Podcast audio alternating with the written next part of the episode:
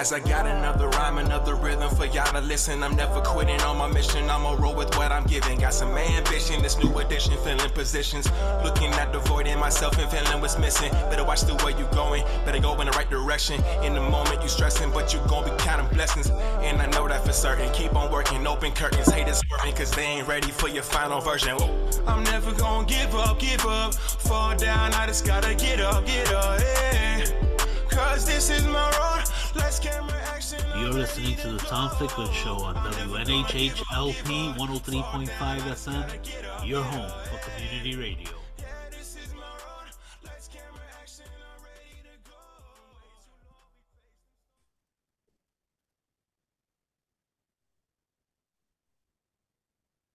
All right. Were you ready? Good morning, good morning, good morning. My name is Gary Tinney, and I'm sitting in for Tom Ficklin. Um, I would like to introduce you to Jeffrey Fletcher, the founder of the Ruby Calvin Fletcher Afro American History Museum. Good morning, Jeff. Good morning, Gary. Thank you for having me this morning. Um, if you could uh, please introduce yourself. Yes, sir. I am, as uh, your host, Gary Tinney, has mentioned, I am Jeffrey Fletcher. I am the president of the African American Collections Incorporated, which is a 501c3, and also the executive director of the Ruby and Calvin Fletcher African American History Museum, located at 952 East Broadway in Stratford, Connecticut. Thank you. So uh, let's start off with uh, just tell me a little bit about your journey. Um, I was uh, fortunately I was able to uh, visit the museum uh, numerous times, and uh, I can't tell you how taken back I was by you know visually and and what I heard from you and the history of the museum. It just it really uh, I learned a lot. So if you could just walk us through your journey and tell us a little bit about it. Okay, so um, you know it's uh, it's basically a passion. It has turned into a passion, but then I've learned that it also turned into a journey involving history, but as well as family legacy. So this all started as for those that don't know uh, who I really am and where I came from. Um, I grew up in a small rural community in southeastern uh, Connecticut called Colchester, Connecticut.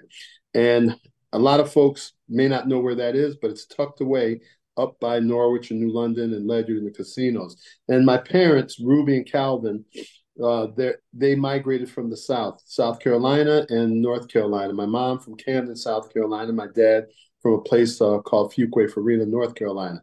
But you know, their journey to get here was part of the, the Great Black Migration uh, as African Americans were were fleeing the South due to Jim Crow laws, segregation, housing, and um, unemployment rates uh, were skyrocketing. So they made the journey across this country, many African Americans, and they landed to where they are today. Many folks, as we know in New Haven, had done the same thing my parents did on that journey from South Carolina. But they met in Colchester, where they raised four children. But the interesting part about this story and this journey was that my mom, who grew up in Camden, South Carolina, and if you're familiar with the logo of the museum, you'll see a tree, but you'll see a shack.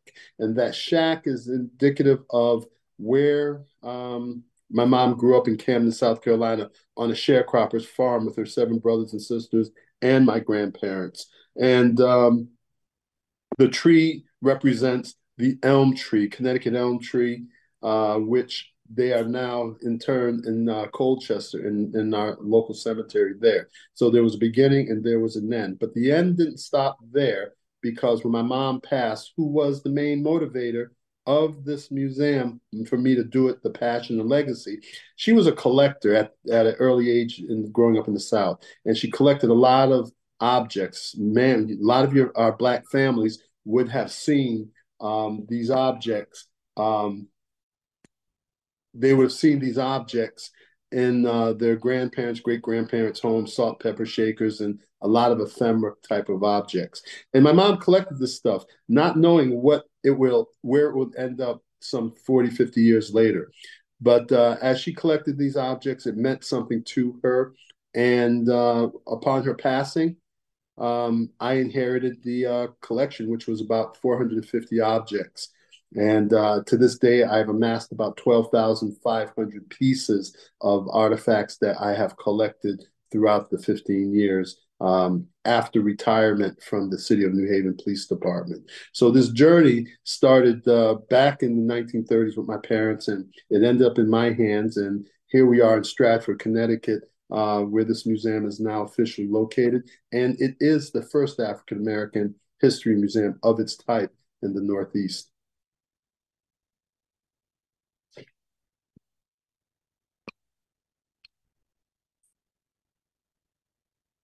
If you could uh, identify that defining moment when you said to yourself, I'm going to make this happen, I'm going to move forward on this. Well, I mean, uh, part of the question I got, I heard the last part of it, the identify questions. Uh, yeah, I'll repeat. Um, if you could identify that defining moment when you said, "Okay, I'm gonna take this on. I'm gonna, I'm gonna make this happen." Okay, so upon receiving the collection, because my mom passed before my dad, and uh, when I got the collection, went home and retrieved the things that my mom had stored for my brother and my sisters to take with us because she kept everything.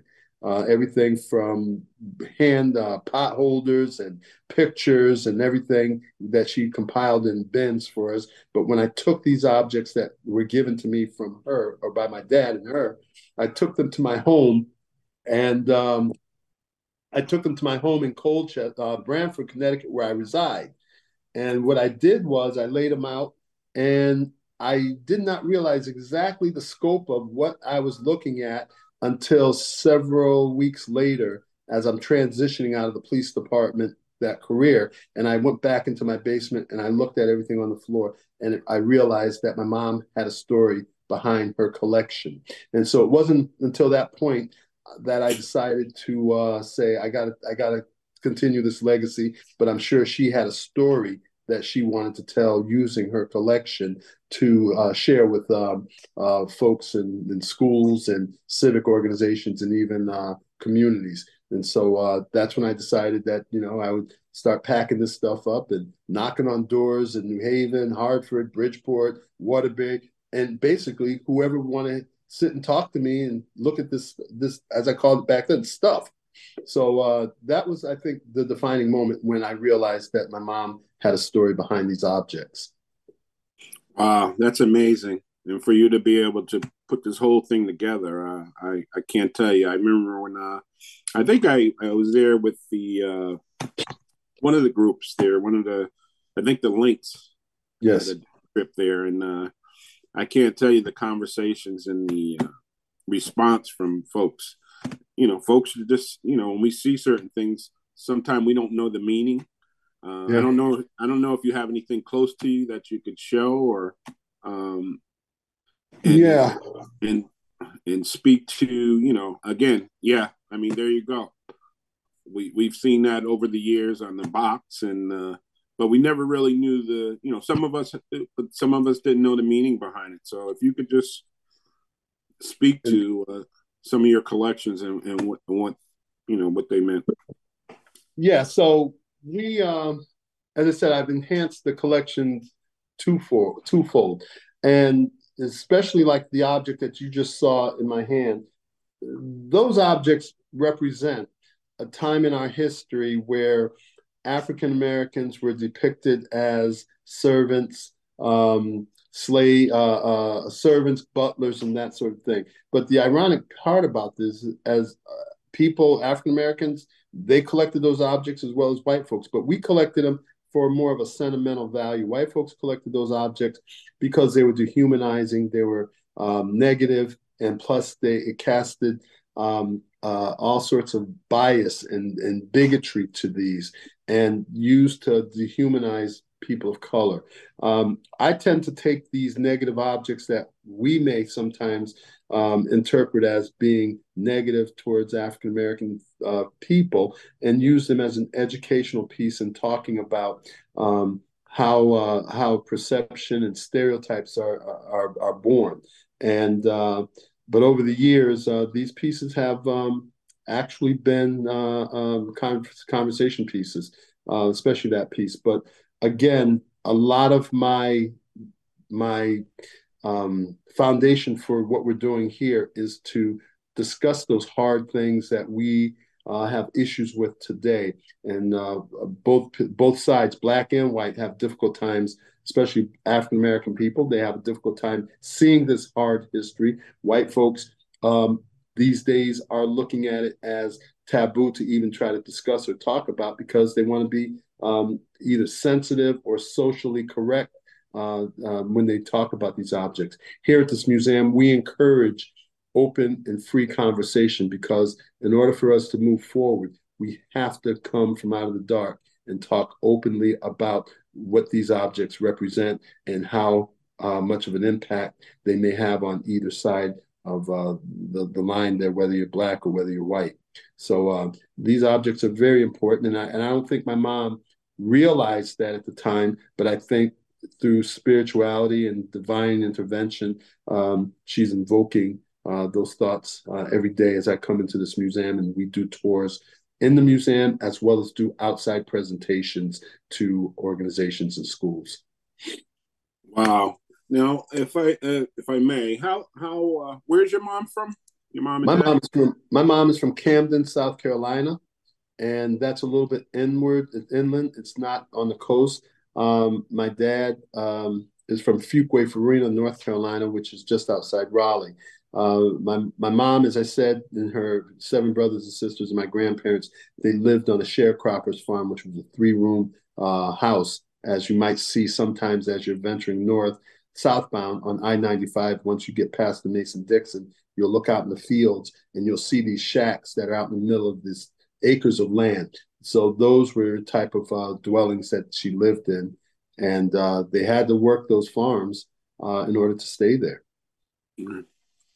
Yeah, I just want to kind of I'm thinking. I'm just going through. Uh, a couple of months ago, I, I went on a tour in uh, South in the Hilton Head and around the, the Gullah Islands, and I went on a Gullah tour, and the gentleman that um, narrated everything, he was he was phenomenal. He's from the Gullah Islands. He uh, you know he walked us through the whole journey, and uh, and that's what I'm thinking about right now. I learned so much from that that tour. It was one of the best tours I've ever been on, mm-hmm. and the, the rich history. And you, talk about sharecroppers, and but he spoke uh, in depth about you know folks where they came from, where they were picked up, you know, the, where the uh, they brought us and enslaved us. You know, um, if you could just speak to that a little bit, I'd appreciate it.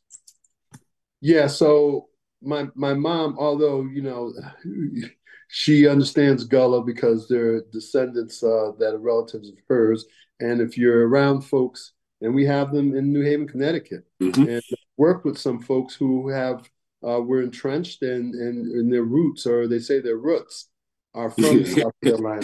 And, excuse me.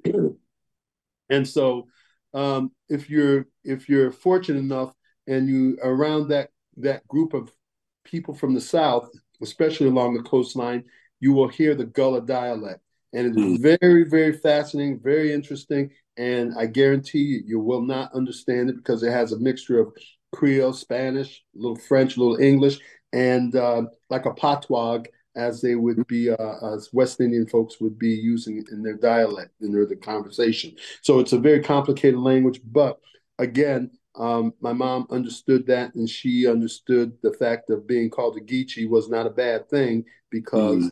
uh, her diet, and even as she got older and came north and and raising a family, our diets consisted of rice, cabbage, fish, um, and uh, very rarely do we eat meat. And so, um, you know, that whole area in the South, it, it, it was it, it, rich in culture, as you already witnessed by going on that tour. And, um, you know, the museum is, uh, we talk about that. We talk about the travels, um, the, the transatlantic voyage or the middle passages from the continent of Africa. And you'll see displayed in the museum where we recreated a hull of a slave ship. And in that hull of a slave ship, if you've seen Gary yourself, it it maps and it tracks um, how many souls were taken, kidnapped, mm. and uh, from the continent and and dropped off all all across the, this world. But if you look at the map and see the journey from Africa all the way to the south of uh, South Carolina, where it was the hub and the port of uh, slaves and then becoming enslaved, were brought into. Um, it's it's astounding um, to see the traffic not only in South Carolina but along the Caribbean as well. And uh, one of the things that I'm excited about with the museum is that we will be including uh, Latinx um, uh, uh, culture and history in this museum because we do get a, lot, a, a, a enormous uh, amount of um, traffic from uh, Hispanic folks that come in to see this exhibit, and a lot of them, you know, they're bewildered when we don't expound and talk about the Latinx culture being in, uh, involved or integrated into um, the African culture, and we now are looking to intense intensified that those these exhibits in the museum because the Hispanic culture and spirituality and food, music and dance is so aligned to Africa and the the or, original um, uh, uh, ancestors who have uh, made it successfully, and I say successfully, not with any type of fanfare or glee, but painfully made it across the Atlantic to um, the islands and uh, their strong culture and history was enmeshed into the um, hybrid of that uh, those those islands. So when you mention that, so you, you're looking at you look at some of the Caribbean islands. Uh, you know, when you think of the islands where folks were were dropped off and, and enslaved, and can you just name some of them? I mean, you, you yeah. spoke Puerto Rico, uh, Haiti, um, um, uh, Haiti, uh, St. Martin's, uh, mm-hmm. all of the islands that we will visit today as tourists, right? Mm-hmm. And we will vacation there. It's kind of like uh, the bastion of going to uh, some sort of mecca where it, it, it was. A, it's a great place, but um, and and I, I have a, a, a fellow colleague, retired police uh, supervisor who's from, you might know her. She's from uh, St. Martin's, uh, mm. Helen, Lieutenant uh, Captain Pat Hellinger. And she's oh wow! From, yep, Patty's from uh, from Hay, uh, from St. Martin's, and she's very active in that uh, St. Martin, the island, in government. And one of the things that um, we're working on is trying to get me to get there to uh, spread some of this information about um, uh, slavery and and uh, uh, the the whole industry, uh, what was going on here in the states. So Saint Martin's is one of those islands, Haiti, Jamaica, um, because they were under European or British rule. And and where did where did slavery evolve from? Basically, I mean, we what we could say it goes back as far as the before the pyramids. That's correct, but um, it was more pronounced um, uh, as it evolved from England. Um, mm. And the slave trade was very strong from England, and uh, then it branched out. But the islands are heavily influenced with uh, African uh, culture and history. now, um, are you doing? Are you traveling? Are you going to different schools and sharing your your uh, knowledge in uh, the history of? well, I'm, I'm, still a student, so when you okay. say knowledge, I want to I want to make sure, and I should have prefaced this before. I am not an expert, right?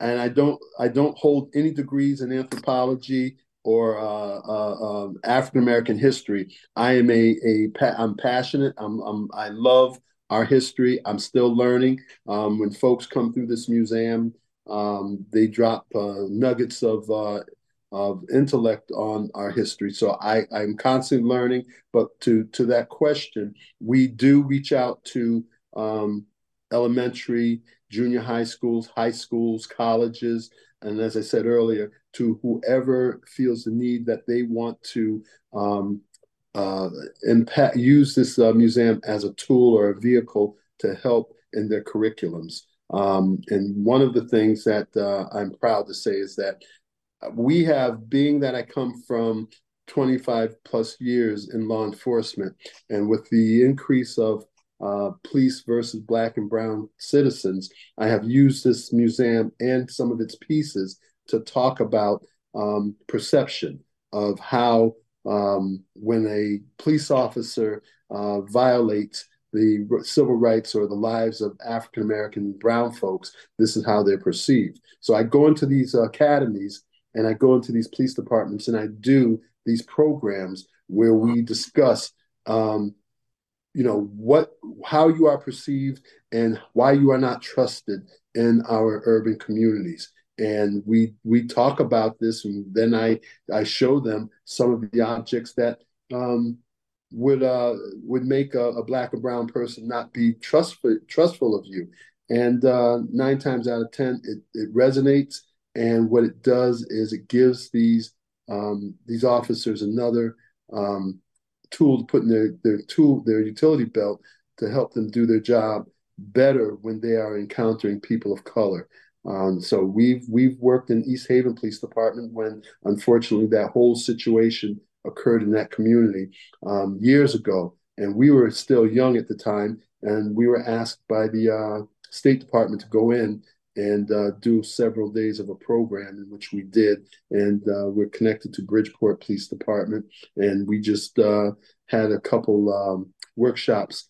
Uh, at the City of New Haven uh, Training Academy as well. So this museum just isn't a place where we have a bunch of stuff. We mm-hmm. use this museum to help teachers in building their curriculums, especially as uh, it, this these courses, AP courses, and African American history is not a required course, but it's called an elective, which I think it should be required on the educational level in order to graduate. But needless to say, this um, museum serves as a um, a tool for teachers to enhance their curriculum, but also their knowledge in teaching their students uh, when it comes time to talk about African American history.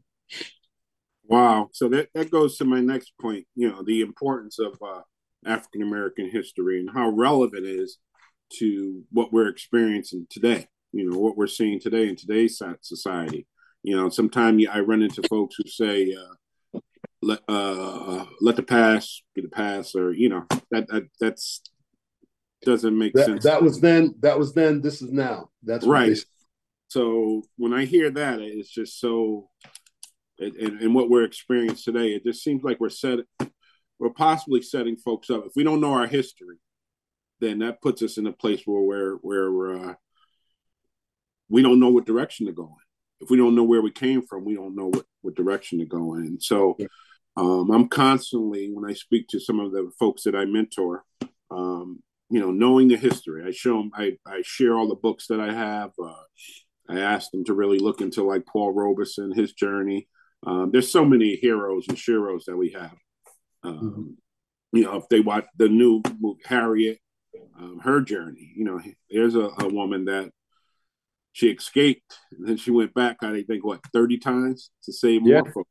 And through those swamps and i would i don't you know i know with the, looking at those swamps and going through the, the little tours that i go on i, I would have never uh, been able to do that. So i'm just i think about the the uh, the courage and the fortitude and faith faith um, having that faith and and and that strength to persevere and move through all that mess uh, it's just uh, I, I just don't know. I have to you know, I thank God for their strength and what they, the foundation they've laid for us.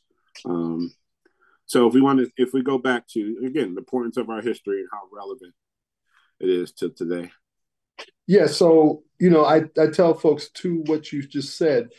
Every time we have a group of people that come through here, or organization, or schools that come through, or individuals, we try to get out here and do these tours. We don't leave, let folks walk through the front door and just randomly walk through because you can interpret, and this is very, very sensitive but difficult history for people to uh, uh, to understand, and so they need some sort of assistance on, on the motivation of this and certain areas in this museum that they need explanation. And when you talk about people coming through the museum, and they look like you and I, and they automatically say that was then, this is now. I know all this history because I lived it. I tell them you didn't live this history because if you did, you and I can go out and make some money because that tells me that you uh, you uh, are suffering from post traumatic stress disorder, which we all know what that means. And that tells me that you were around that period of time, slavery, early Jim Crow. So this history is hard for you. So I say we got to stop making excuses for why we do not want to see more of this history. But I often tell folks that when they finish going through this museum and we go into a space we call the decade space where we honor and celebrate those black heroes and sheroes who have defied Jim Crow, defied uh, discrimination, bigotry.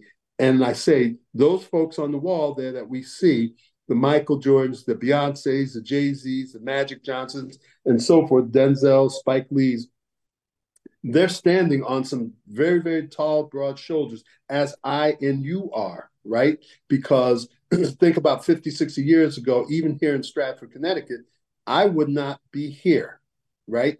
And we know that the demographics were very different in this community as well as various communities around the state of Connecticut.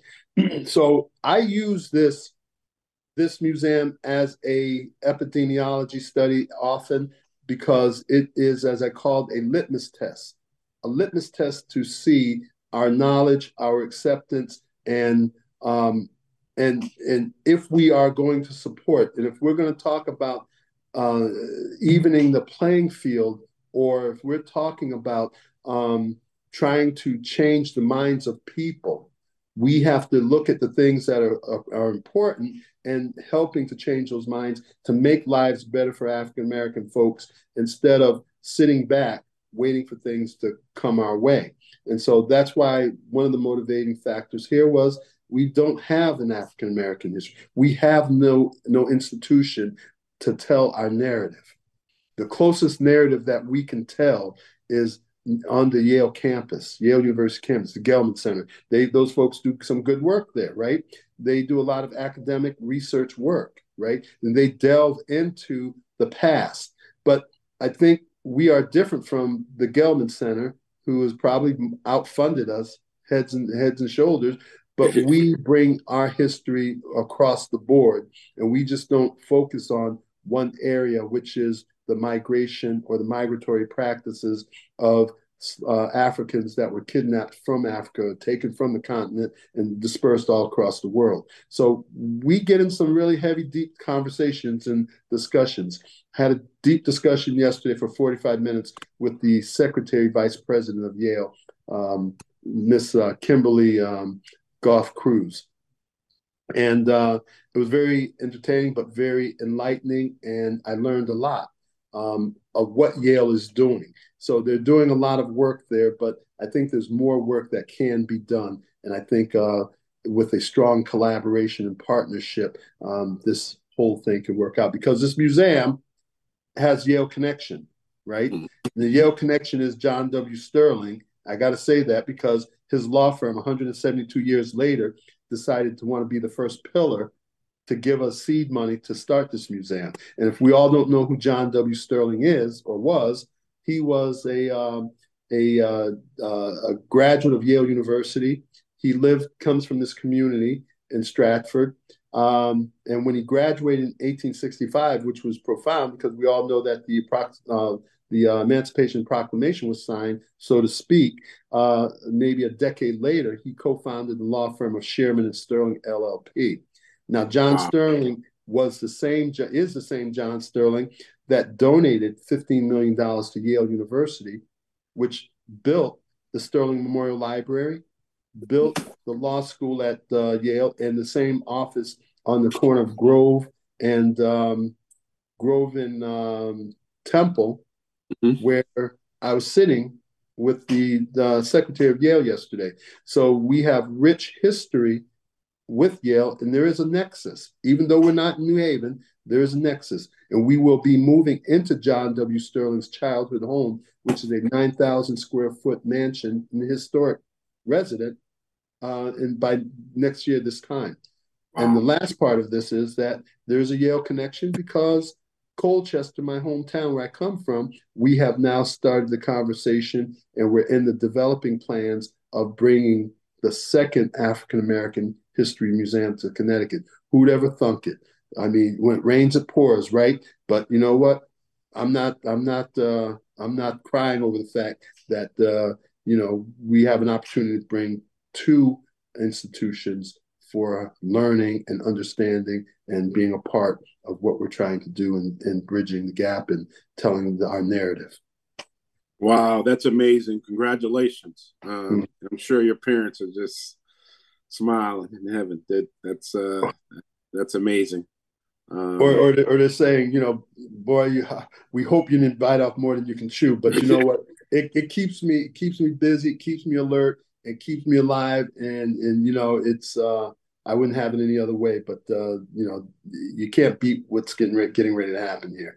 And those both both institutions are going to serve everybody in the state of Connecticut, not just Colchester or Stratford, but they're going to be destinations where you can have receptions. You can bring folks when they come to town. You don't oh. have to bring them to, you know, the Dewdrop in and have a little reception at the Omni. Nothing wrong with the Omni, but we like to have things that uh, relate and look like who we are and what we have achieved. So that was one of the reasons why um, also that I, I, feel we need to have uh, uh, a, a, building of some sort or an institution that we all can uh, cherish and, and uh, respect. Wow, that's that's that's again that's amazing, and thank you. Um, uh, next, my next question is: uh, out of all your collections, um, or your pieces, uh, which one stands out the most, if there is one in particular? That's that. You know what, Gary? I, I, I got to tell you, whenever I have been interviewed or folks have come to this museum and their cameras, and I think Keith Kountz asked me that last week mm-hmm. because Channel 8 is very involved with us, and they're going to be doing a segment on Black History Month and taping uh, next week for Black History Month here. So the production crew will be here um, mm-hmm. for that. Um, he asked me that question. Others have asked me that question. It's kind of like when you ask a mother, and she has several children, who's her favorite child, right? The baby. Um, so that that was a loaded question, but I hope I hope I can answer. They're they're all significant. They're all important. Um, from the smallest thing that I showed you just now to the the most hideous thing that sits in my office. That uh, you know when you came you when you came and sat down, uh, you didn't expect to see a, a, a mannequin with a, a hood and a robe and a sash on it. And uh, I saw you do a double take, like, man, what's up with this? so even that ugly, hideous, and despicable object uh, we're alluding to is a uh, vintage post Civil War Ku Klux Klan hood and robe that was left here in a box. And uh, when we opened the box, um, it said, Your museum can tell this story better than my family. So we appreciate the family. If you're listening to us, um, thank you for that object. But um, yeah, I mean, it, you know, every piece has has a, a, meaning, a strong meaning. But if you were to ask me which was the most inspirational exhibit, uh, would be the Tuskegee Airmen exhibit, uh, because uh, you know these young men they defied Jim Crow, left their universities, HBCU universities. Some of them graduated, some of them just left during when World War II broke out, and uh, they were dealing with Jim Crow and if we know our HBCUs, they're located in the South.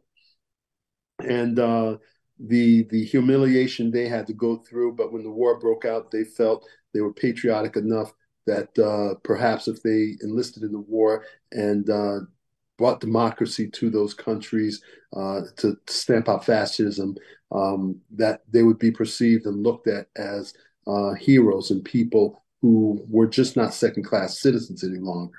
But unbeknownst to them, when they got into the European theaters in Europe, they realized that Jim Crow was alive and well, where they were defied uh, access to um, the simple, the, the, the, the, amenities that officers, because these were officers, they weren't, uh, they were in college. They were mm-hmm. going, they literally would have been going through OC, uh, OCI, Officer Candidate School, OCS School, and uh, they were reduced to sweeping floors, driving, chauffeur, chauffeuring, kitchen patrol, digging latrines. Um, but uh, again, my uh, I would say my most inspirational exhibit every morning that I have to pass in order to come up to my office is that exhibit. And I look at those young men and the determination in their eyes and saying, you know what, we will fight Jim Crow here in the United States as well as in Europe. And uh, only to know when they came back, they were reduced to sitting in cattle cars uh, while the German POWs that the camps were in the South, they were sitting in, uh, the German POWs were sitting in passenger vehicles with uh, seats and everything while the um, these gentlemen were sitting on crates and uh, cattle cars. So long story short, I, I, would say that that would be a, a, favorite exhibit, but also inspiring and motivating exhibit. Wow. So when you speak of Jim Crow, um, I've come across a few folks, uh, young and old, that really weren't uh, didn't know what Jim Crow mean meant. Uh, what would you say to them? If you could just, I know there's so much to it, but if you could, I'm gonna I'm gonna simplify it. Don't think that Jim Crow. All right. First of all, we need to define Jim Crow was not a, a real person, right? Mm-hmm. Jim Crow was an exaggerated but a a, a, a word that was used to keep blacks and whites from um, integrating. And those laws were real in signs, they were real in words, and so forth. But to put a little bit more context to this, how close Jim Crow was and is to us. And uh, I got to say this Jim Crow is alive and well, which was in my period 11 years ago, was James Crow Esquire, which was Jim Crow's is now Jim Crow's uh, nephew or grandson.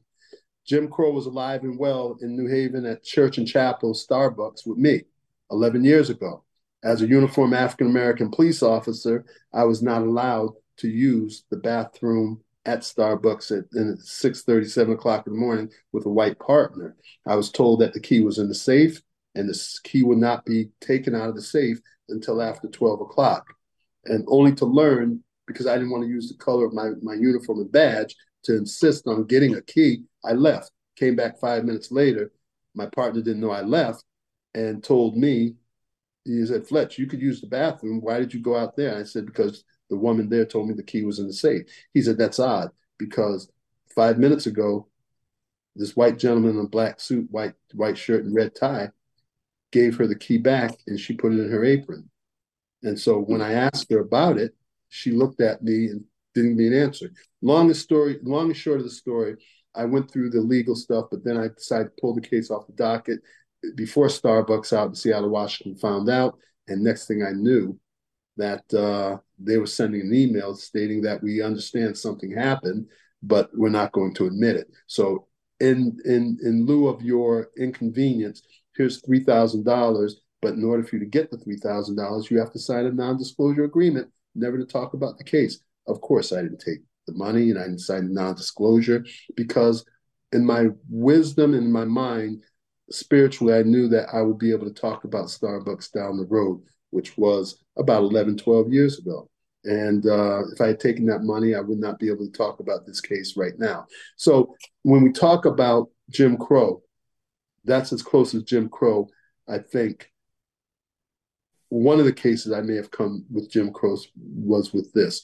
But for our young people, don't think for one moment that those same laws would not apply to you in the year of 2024. You may not see it so obvious, but it, it is done. It will be done in, in its practice as you and I are talking now, Gary. So um, those are Jim Crow laws. Wow. Thank you. Thank you. Um, so if you could speak to some of your future plans and uh, uh, your past exhibits, uh, you know, you know, just talk a little bit about. Uh, so the so the future plan is this: we're working on the segment um, to uh, catapult uh, the museum to um, a destination, but not only for Connecticut, but for the country to look at how this uh, museum is evolving. So we're in a community where the politics and the demographics don't line up with mine, but the people who are in charge in this community have put their politics aside, put their cultures aside, and said, you know what, we really want this community. We want this in our community. We believe it is a start to something big. And so, what I've been working on is getting a bipartisan relationship with the community as well as our state legislators, which is working, which is giving us the attention because in the climate that we are today in the United States, the politics and everything is polarized the right versus the left, left versus the right, black versus white, white versus black, right? So, what this museum is showing, as I said earlier, it's a litmus test, but the litmus test is turning out to be a positive because we have bipartisan um, uh, working, bipartisan politics working together in terms of trying to sustain this museum. And it, because it's here, it's not giving anyone a feather in the cap, right? It's not making the Republican side look great. It's not making the Democrat side look great. But in in, in actuality, this community is galvanizing. But the schools, there's two high schools here. Bunnell and Stratford. There's a private school here. Fairfield Prep is now involved with us. And so my goal is for the future is to connect all of our schools. I don't care how far they are, how close they are.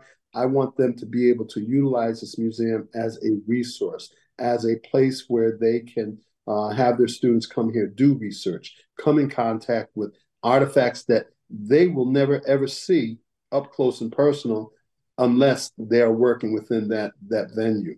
So we we we we are strong in working with the youth, and um, and so I mean we're we're just trying to uh, sustain. I mean it's it's hard, you know. I, I need more of our our people to be involved and support this. Support this like you would support going to a Beyonce concert or a Jay Z concert, right? Open your checkbooks. Now I'm pleading, I'm begging, right?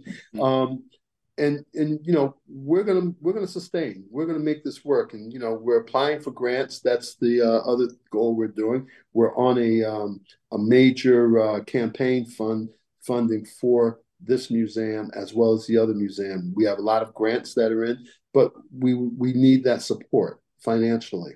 Um, but we also need bodies here too right? Mm-hmm. nobody's saying you have to have a degree in African American history. We have a, a, diverse group of people that work here from Black, white, Hispanic, uh, women, men, retired people are willing to work, roll their sleeves up. And the great thing is that we have some great supporters of the museum in terms of partnerships with Wells Fargo Bank, Subway Foundation, which I give big shout out for because they don't give us anything in, in money wise, but they give us money, uh, gave us certificates or cards to feed our students when they volunteer here because I believe in not just having them come here and sit and do things uh, that were arbitrarily mean nothing.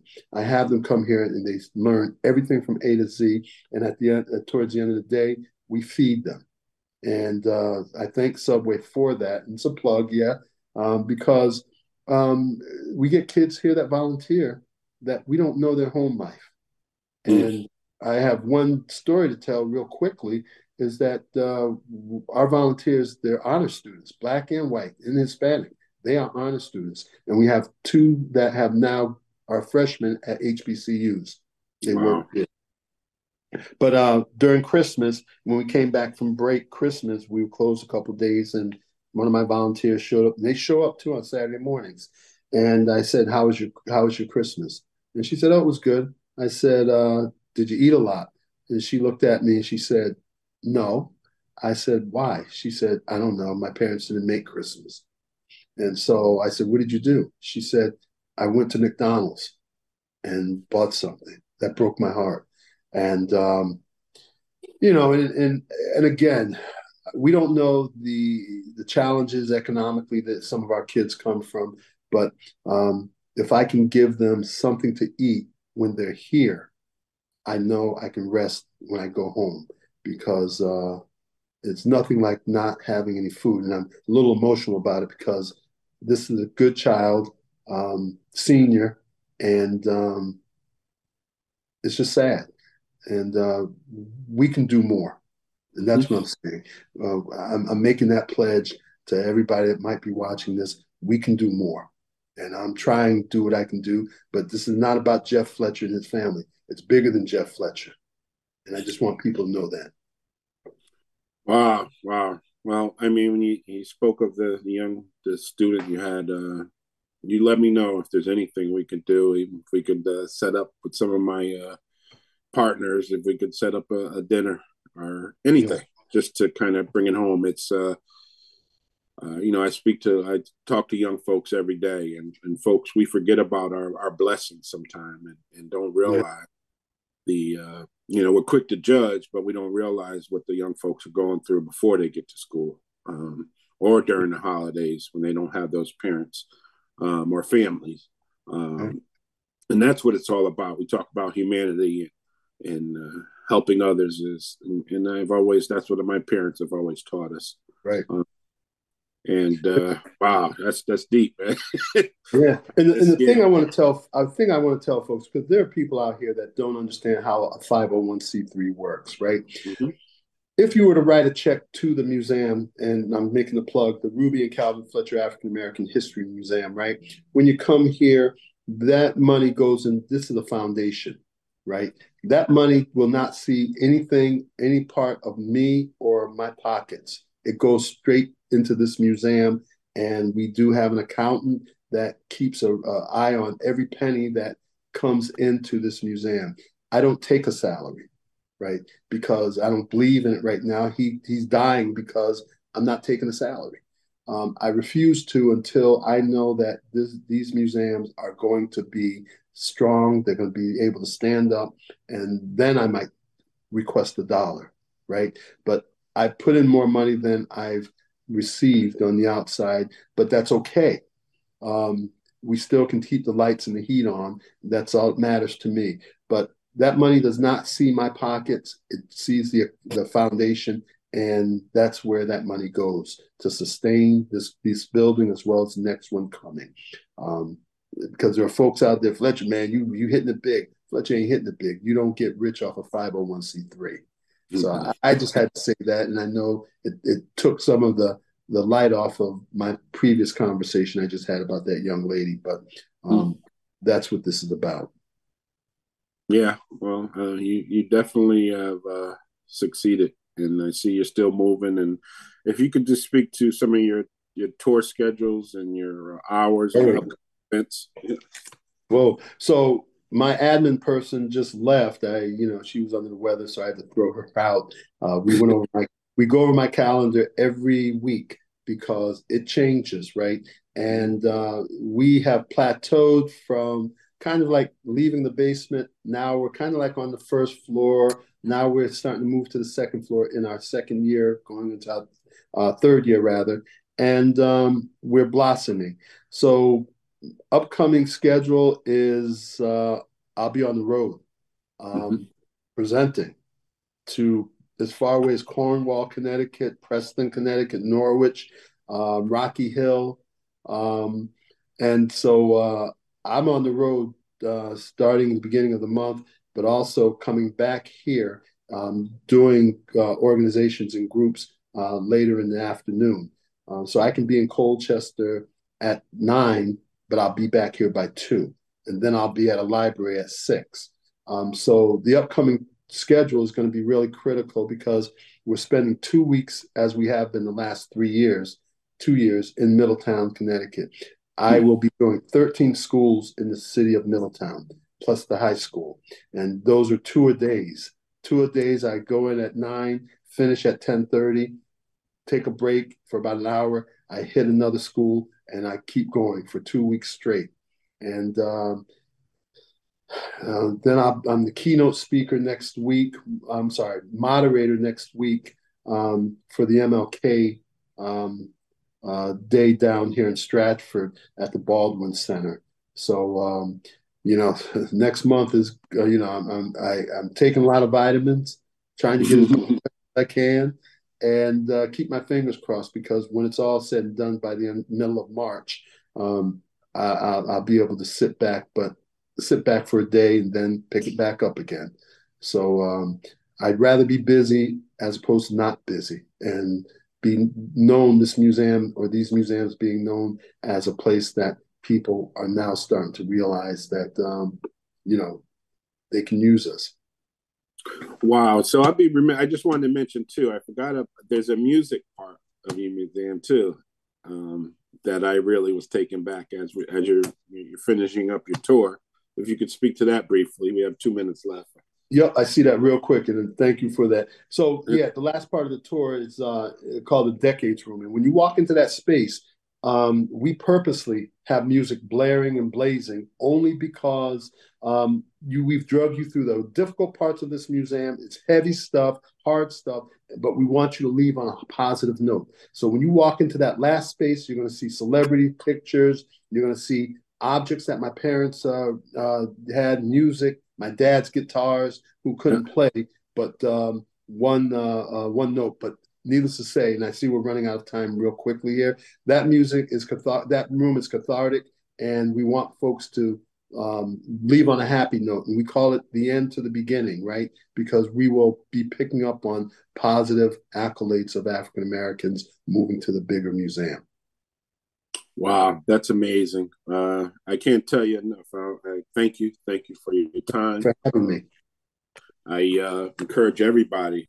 You know, the address of the museum is 952 East Broadway, Stratford, Connecticut. Um, it's uh, yeah. I'm thinking right now. I'm thinking about the guitar. Yeah, yeah, yeah. Look up on the wall, and that you said that was your dad's guitar. Both of uh, them. There's two of them. He has six of them. We only put two up. He couldn't read a lick of music, but if you put him in a room by himself for about 45 minutes an hour, you come back and you swear he was either the musician, the artist, or part of the band. So he was he was quite talented. As we most African American folks are, we don't do things by theory. We pick up on sight and hearing and tone. Wow. Yeah, that's a that's amazing. Again, folks, if you're to close out in a minute, uh, I uh, I can't thank you enough for sharing your journey and, and sharing your your your museum with everyone. Um, I look forward to the museum in Colchester, and I think you have another one. Um, is there another project you're working on? Um, God, uh, as as of saying, Colchester and Stratford building uh, the other the other museum out by next year will be in the bigger museum. 2025 will be in the Colchester Museum. So uh, you know, the hours here are Monday, Wednesdays, Thursdays, 10 to 3. Those are our winter hours. And on Saturdays, 10 to 3. Um, and we're closed on, but I'm here every day. So if you drive by and you happen to be in the area and you see vehicles in the driveway, um, just come on up, ring the bell, and somebody will let you in. We're not that big where we can't let folks come in on our days off. Wow, that's amazing. Um, again, um, I just want to say uh, goodbye and, and thank everyone for joining in. And thank you, Jeff. And thank you, Gary. Appreciate uh, it. Thank man. you. Uh, and and, and we're going to get you in. We got we got another exhibit, another conversation. We got to talk about enshrining you. Yeah. Thank you, sir. i Appreciate it. I'm another rhythm for y'all to listen. Right. I'm never quitting on Thank my you. mission. I'm a roll with right. what I'm giving. Got some ambition, this yep. new addition, filling positions. Looking at the void in myself and feeling what's missing. Better watch the way you going. Better go in the right direction. In the moment you stressing, but you right. counting blessings. And I know that for certain. Keep on working. No All right. Have a good day. All right, man. Final version. Take care. I'm never gonna give up, give up. Fall down. I just gotta get up, get up. Cause this is my road. You're listening to the Tom Ficklin Show on WNHHLP 103.5 FM, your home for community radio.